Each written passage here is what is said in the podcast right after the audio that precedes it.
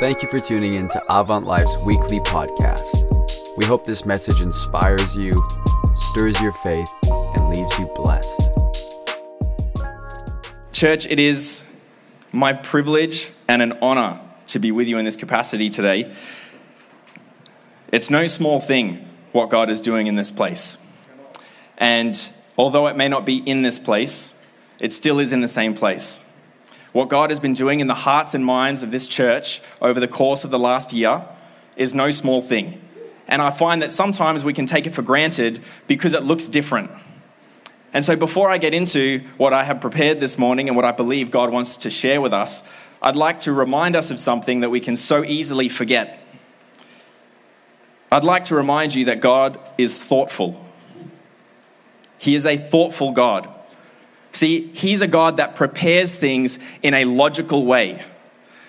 And even though I might be going through something that doesn't make sense, it's only a matter of time before hindsight kicks in and God's voice speaks to me and everything seems to fall in its place. And the same is said for your life. You see, God has some plans and He has other plans. He's got plans to get you into some things and He's got plans to get you out of some things, depending on what you're in. And that's cause for worship this morning. I look at God and how He created the world, and I see that before a fish was ever created, He prepared the sea. He prepared the land before any animals set foot, and He prepared the garden and the purpose for Adam and Eve before they ever breathed.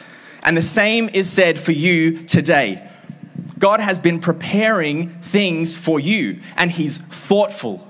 And sometimes we can overlook this attribute of God, this characteristic that He has, and we dismiss it and think that everything that is happening in our life is just the cause of chaos. And now all of a sudden, I lose my confidence. But if I remind myself for a moment that my God is thoughtful, all of a sudden, I reflect that He always prepares things before He places us in them. Our God is a thoughtful God. And just like a parent or expecting parents will dream about what their child's voice will sound like, or what their face will look like, or the color of their eyes, just like they will go and prepare a place in the house ready so that when Bubs comes, there's somewhere for it to sleep, somewhere for them to eat, somewhere for them to enjoy the presence of their parents, so too does God prepare places for us to experience Him.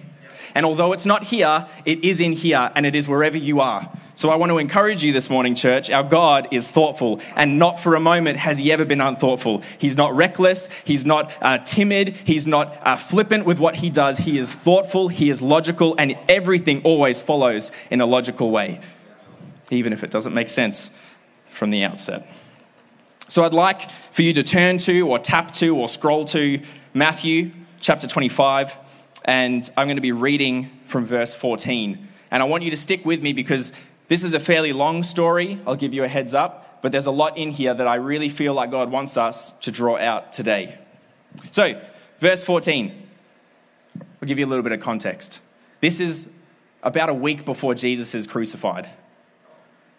He's with his disciples, his 12 closest disciples, and he's having a private and intimate conversation with them. And there's some things here that he wouldn't usually share with everyone else at this time. And so we're dropped into this conversation with Jesus and his disciples, and let's see what Jesus has to say. Verse 14 Again, Jesus said, It will be like a man going on a journey who called his servants and entrusted his wealth to them. To one he gave five bags of gold, to another two bags, and to another one bag. Each were given according to their own ability. Then he went on his journey. The man who had received five bags of gold went at once and put his money to work and gained five bags more. So also the one with two bags of gold gained two more. But the man who had received one bag went off, dug a hole in the ground, and hid his master's money. After a long time, the master of those servants returned and settled accounts with them. The man who had received five bags of gold brought the other five. Master, he said, you entrusted me with five bags of gold. See that I have gained five more. The master replied, Well done, good and faithful servant. You have been faithful with a few things. I will put you in charge of many things. Come and share in your master's happiness. Then the man with two bags of gold also came. Master, he said, you have entrusted me with two bags of gold. See, I have gained two more. His master replied, Well done, good and faithful servant. You have been faithful with a few things. I will put you in charge of many things. Come and share in your master's happiness. Then the man who had received one bag of gold came. Master, he said, I knew that you are a hard man, harvesting where you have not sown and gathering where you have not scattered seed. So I was afraid, and I went out and hid your gold in the ground. See, here is what belongs to you. His master replied, You wicked, lazy servant. So you knew that I harvest where I have not sown and gather where I have not scattered seed? Well, then you should have put my money in deposit with the bankers, so that when I returned, I would have at least received it back with interest. So take the bag of gold from him and give it to the one who has ten bags. For whoever has been giving more, they will have an abundance Whoever does not have, even what they have will be taken from them, and throw the worthless servant outside into the darkness where there will be weeping and gnashing of teeth. Church, I would like to tag a title to our message this morning, and the title that I'm working with is under this Gravediggers Anonymous. So, for my note takers, if you're looking for something to put at the top of your page or the top of uh, your um, phone page, I suppose it's the same thing, makes sense. Gravediggers Anonymous is our title. I'm suggesting that unlike any other addiction in life, Gravediggers Anonymous is synonymous with everyone. Unlike alcoholism, or unlike uh, being addicted to drugs, or being adduct- addicted to pornography, or sex, or shopping, or chocolate, or whatever it is, all of those things affect a few people. Gravediggers Anonymous affects everyone. I'm suggesting that Jesus is not highlighting the problems of a few, he is highlighting the condition of my heart and your heart. And it's the same across the board. This is a human issue. So, part one for my note takers you had it the whole time. Some of you may not know this, uh, but when I was younger, I was trained in the martial art form of Taekwondo. And in order to progress through the different levels and get the different belts all the way up to, to black belt, you would have to be graded by someone who was higher than you. And I remember at this grading ceremony, uh, I was trying to get from one belt to the next. And I'd passed everything up until the last challenge, which was this like spinning back kick. And I had to kick this terracotta tile and, and basically shatter it.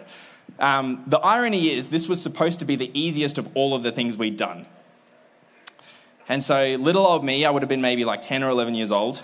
I've like set up, the whole room's watching, my friends, my family. I'm feeling like the king because I've just aced everything else, and this is the last thing to do.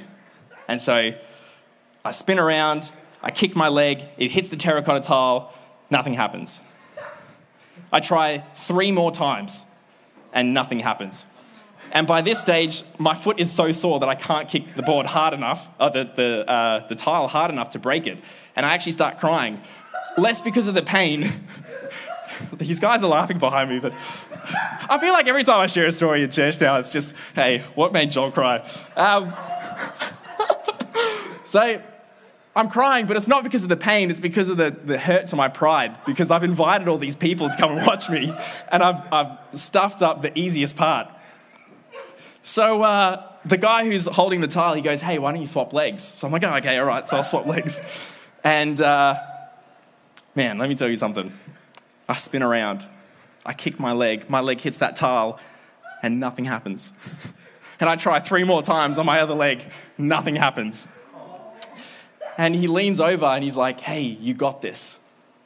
And all of a sudden, I, I start to feel like encouraged my confidence starts like building again. I got no more tears in my eyes. I'm just like wiping it with my like gi. So I swap legs again because now my right foot doesn't hurt as much as my left foot from hitting the tile. And man, I give this thing everything I've got. Like I wind up, I look like Goku. I'm like channeling everything, not that you can, and spin around and I kick my leg and it hits this tile, and all of a sudden, nothing happens again. And so, I kid you not, I was the only person who didn't pass that day. so, fast forward one week, and uh, we're back in, like, you know, the dojo hall thingo, and uh, the instructor who was holding the, the tile brings out this plastic board. And now I'd broken these boards hundreds of times because they're what you use to gauge how powerful your kick is and whether you're actually generating the right amount of power for the action that you're doing. And so he holds this board and it's got the, you know, the purple front on it. And he's like, hey, I want you to kick this board. And I'm like, man, I've done this thing like a hundred times. What are you talking about? He's like, nope, I want you to kick this board. So, you know, I get in my stance, I spin around, I kick my leg, and the plastic board just, you know, it snaps in half. And it's got these interlocking like lips that just like lock together. So he puts it back together and he goes, all right, now try the other leg. So I go again, spin around, kick my leg, hits the board, and the whole thing snaps. He's like, see, you had it the whole time. I'm like, what do you mean? This is one of the plastic boards. We do this every week.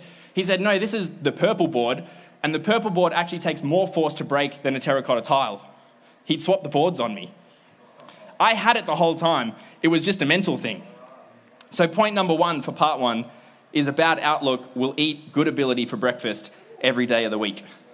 We cannot ignore the fact that all of these servants in the story were a part of the same house, but they didn't take part in doing the same things.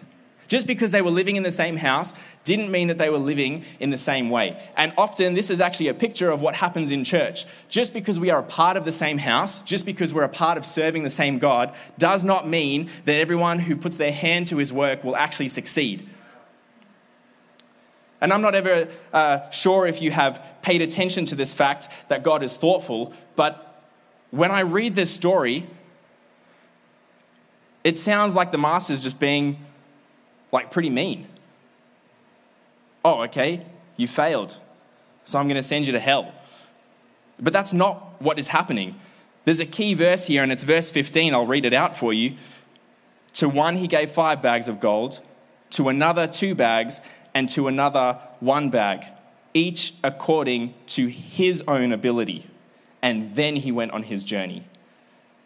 God is thoughtful, right? He plans and prepares things in an orderly fashion. So, as the master is preparing what he's going to give to his servants, he is considering what their abilities are. He has not given them anything that would overwhelm them, but at the same time, he has not given them anything that would underwhelm them. So God knows intricately what your abilities are. And sometimes I find that I have this mistrust to God that whenever he asks me to do something, that I'm going to be overwhelmed by it and the stress and anxiety and fear can hit and all of a sudden my faith is left buried. Or sometimes God asks me to leave something behind maybe and need to go to something else. And I just think, man, how can I ever be satisfied by what that is? And so we forget that God is thoughtful Number two, God's game isn't perfection, it's development. See, sometimes in the Western church, we treat God like we treat our boss, and we forget that God actually loves us, God actually saved us, and He wants to live with us. The master's agenda in this whole scenario was developing each of the servants. Let's read it, verse 21 and verse 23.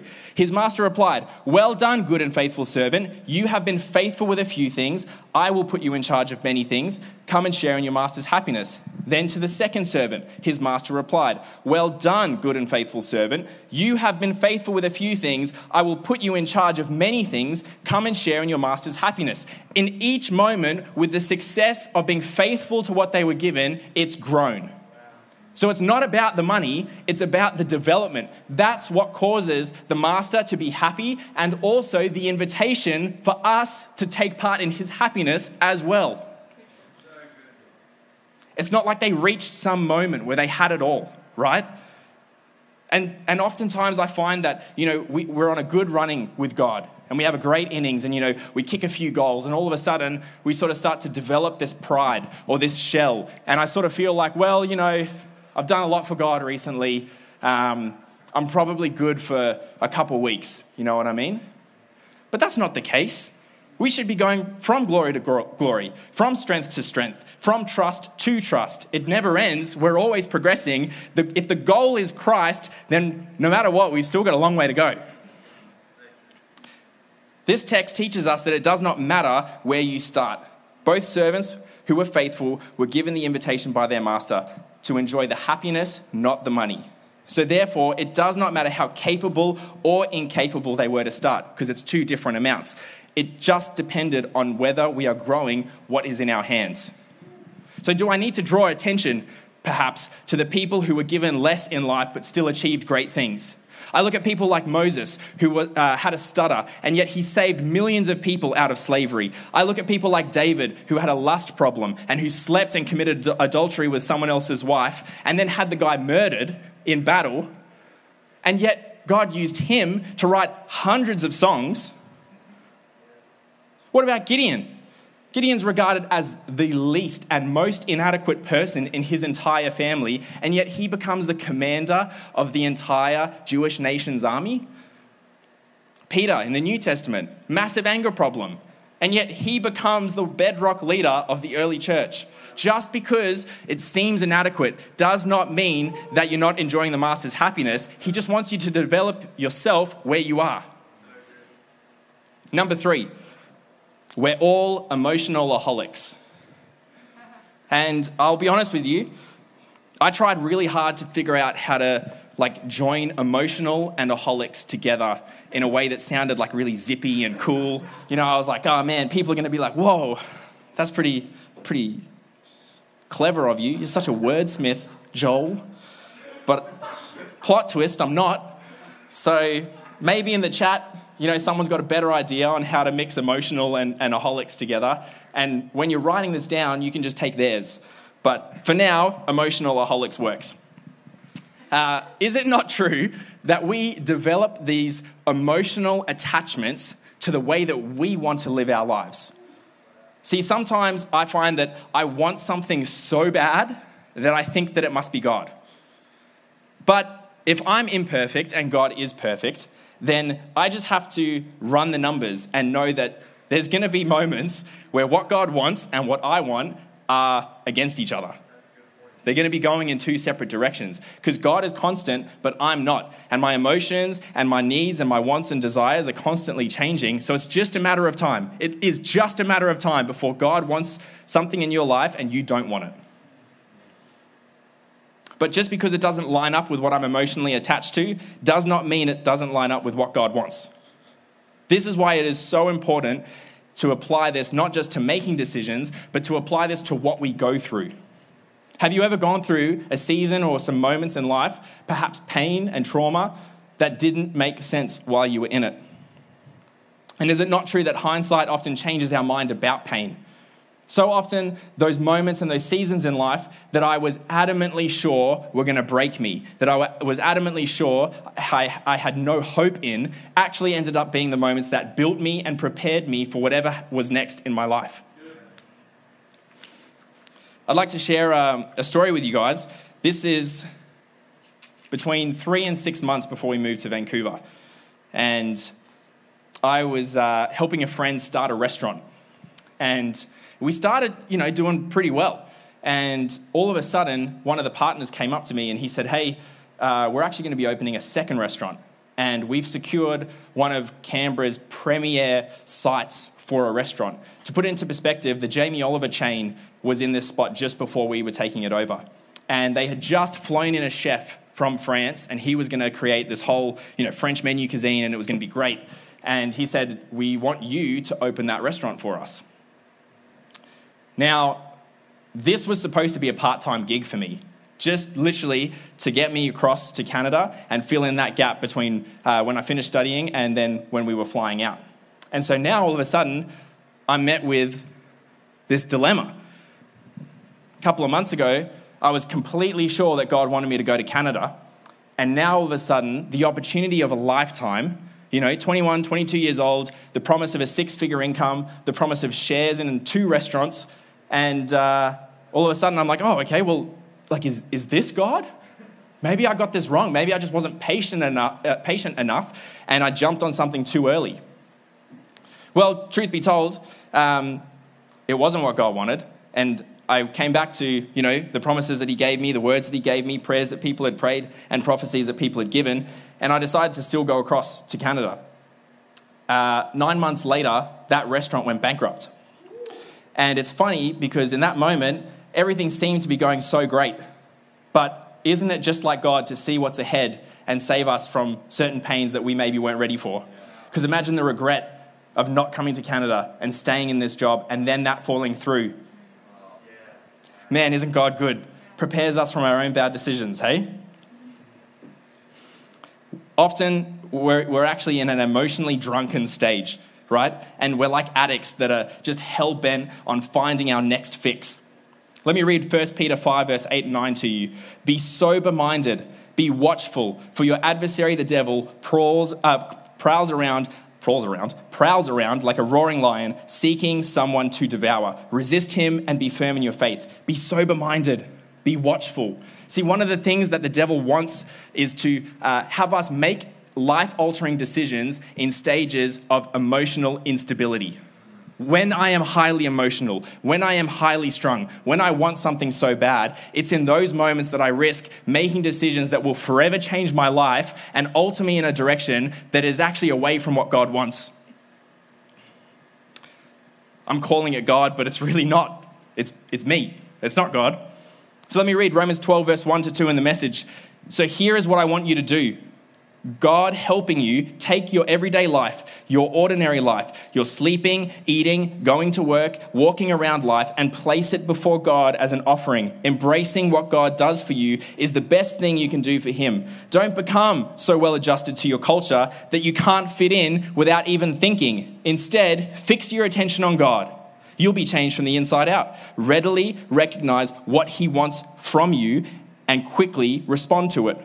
Unlike the culture around you, always dragging you down to its level of immaturity, God brings the best out of you, develops well formed maturity in you. God's goal is not perfection, it's development. And when we are emotionally drunk, we risk throwing all that development out the window for a quick fix. So, part two just because I think I know doesn't mean I really know. There's two problems that I notice in this story. And they're actually two of the most heartbreaking components. The first one is that the last servant never asked for help. And so I want to encourage you this morning that you are never so alone that you cannot ask for help, right? Just because God doesn't call everyone the same way or by the same means doesn't mean that your lack of confidence needs to be the death of your calling. Our differences are not a bad thing. They actually speak to how we can't do it all by ourselves. We need other people. Ecclesiastes 4, verse 9.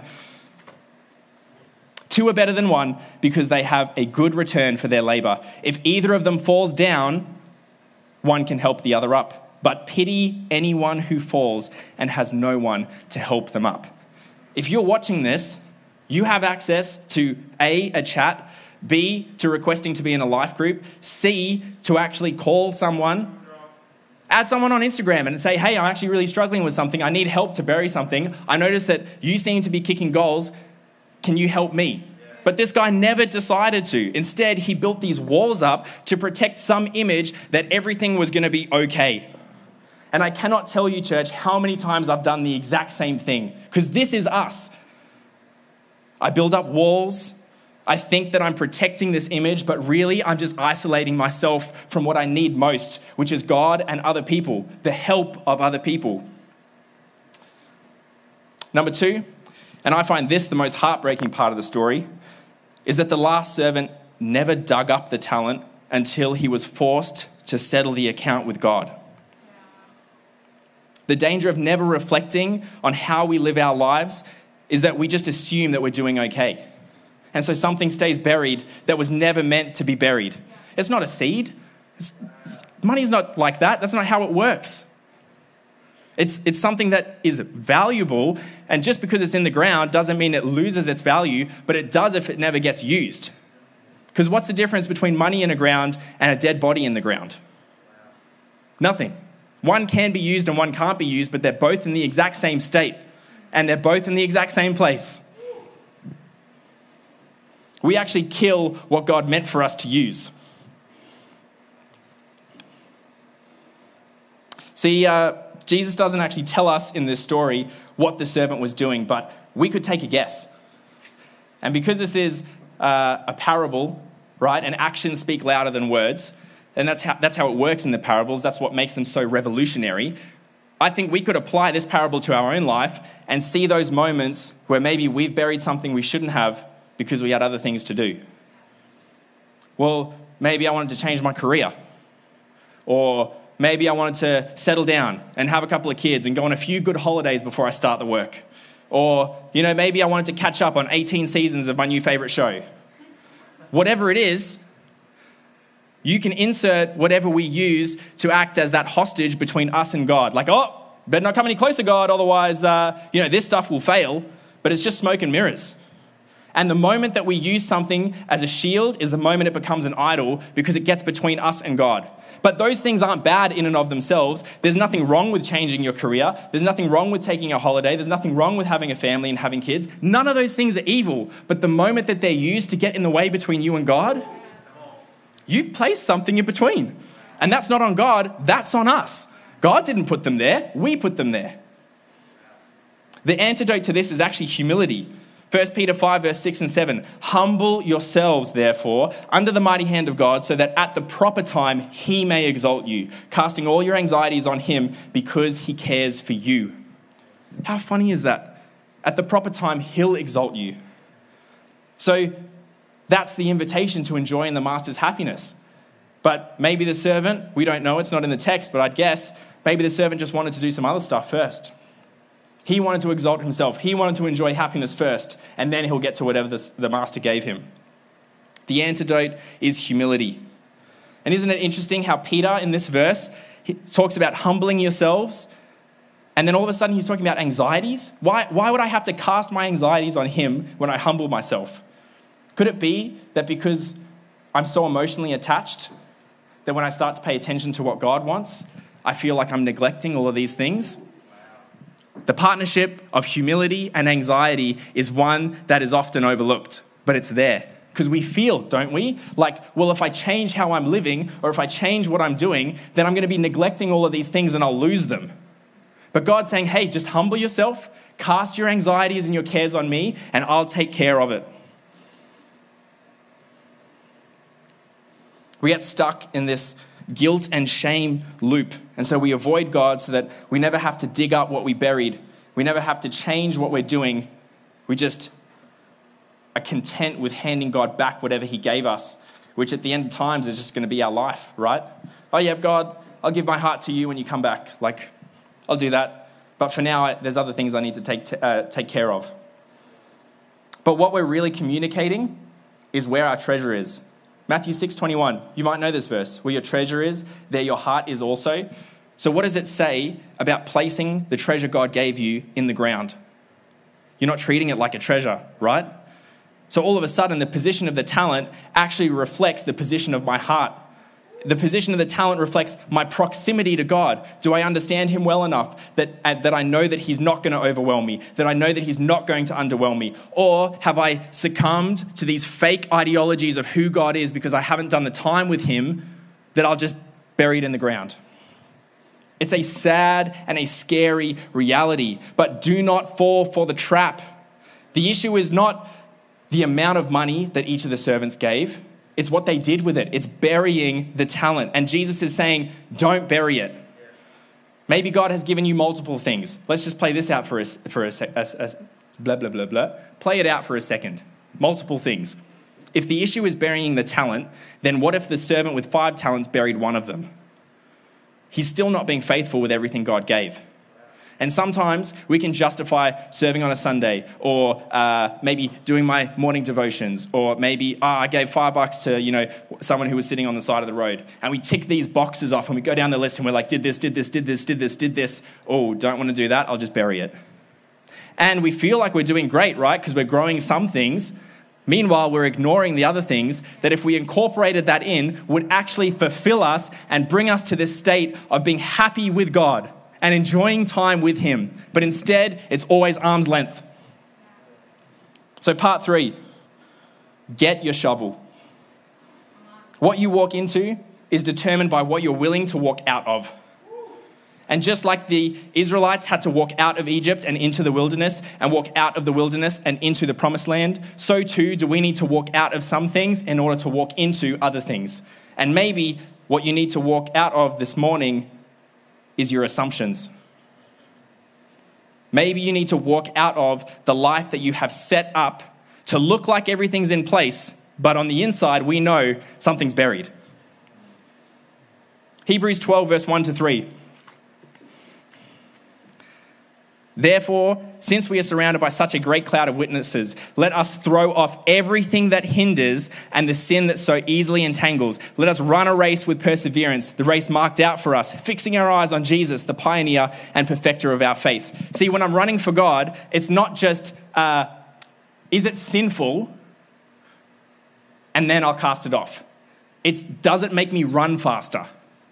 And I'm chasing towards God, and it's not just about, oh, what are the moral rules? What is this? What is that? I just want to know, does it make me run faster? Because if it doesn't make me run faster, then I don't need it. I'll just throw it off. But if I'm running towards myself and I'm not looking to Jesus and I'm not chasing after God, then I'll justify things that I usually would never justify throwing off. I'll bury things that were never meant to be buried because I'm trying to run as fast as I can to whatever I want.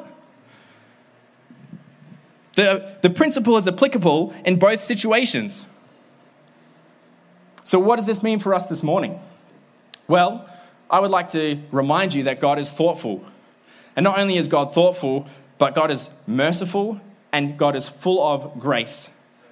I'd like to read verse 19 out for you.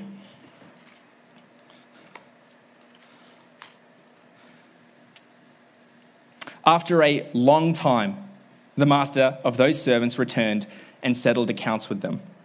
After a long time. So it wasn't as if the master was trying to catch the servants in some sort of gotcha moment after a long time. And could it be that if he knew them well enough to know what they were capable of with the different amounts of talents, that he also knew what they may struggle with as well? And all of a sudden, not coming back sooner actually becomes an extension of the master's grace. Because he's giving them the most amount of time to sort out all of this stuff. Because let's not pretend it takes a lot of time and effort to fix what's going on in here and up here. It's not just a quick fix. It's not like you read a book and you're done, or you go to a therapy session and you're done. It takes a lot of time. And yet, God is here and He's waiting. I'm just going to wait. Maybe I'll just wait a little bit longer. Just wait till they can get it together. 2 Peter 3, verse 9 The Lord is not slow in keeping his promises, as some understand slowness. Instead, he is patient with you, not wanting anyone to perish, but everyone to come to repentance. He's not slow, he's patient. Why? He doesn't want anyone to perish. God is not evil, but we keep thinking like he's this master that just wants to bring down the hammer. That's not who he is, though. So I'd like to suggest something. No one's forcing you to, no one's manipulating you. But maybe today is the day that you dig it up. Maybe today's the day that you get it back. Because it is true, your lack of confidence does not have to be the death of your calling. But are you going to have the humility to maybe say, hey, I actually did bury something, but I need to bring it back? Are you going to be able to say, I'm not worried about what other people think about me? I need to get it back because my life is not going to be complete. My joy is not going to be complete. I'll never be satisfied or fulfilled or content or happy without it because it's what God gave me. And what God gave me is there to use. He knows who you are. He knows what's going to overwhelm you. He knows what's going to underwhelm you. God knows everything about you. And yet we pretend like He's this distant Father that walked out on us, but He's not. He's just waiting, waiting, waiting for you to get it together, waiting for you to dig it back up. And we bury things all the time. Don't pretend like you haven't. I have plenty of times. Maybe it's a marriage that you've buried and you're just content with where it is. Dig it up. It's time to get it up. Remind yourself how much you guys fell in love with each other when you first met. Whatever you need to do, it's time to dig it up because God's placed that person in your life for you, for your calling, for the, the, the, the saving of so many other people, but it stays dead in the ground. Maybe you've buried your career. You were supposed to go one way, but it was a bit too scary, so you went another way. Hey, it's not too late to turn around now.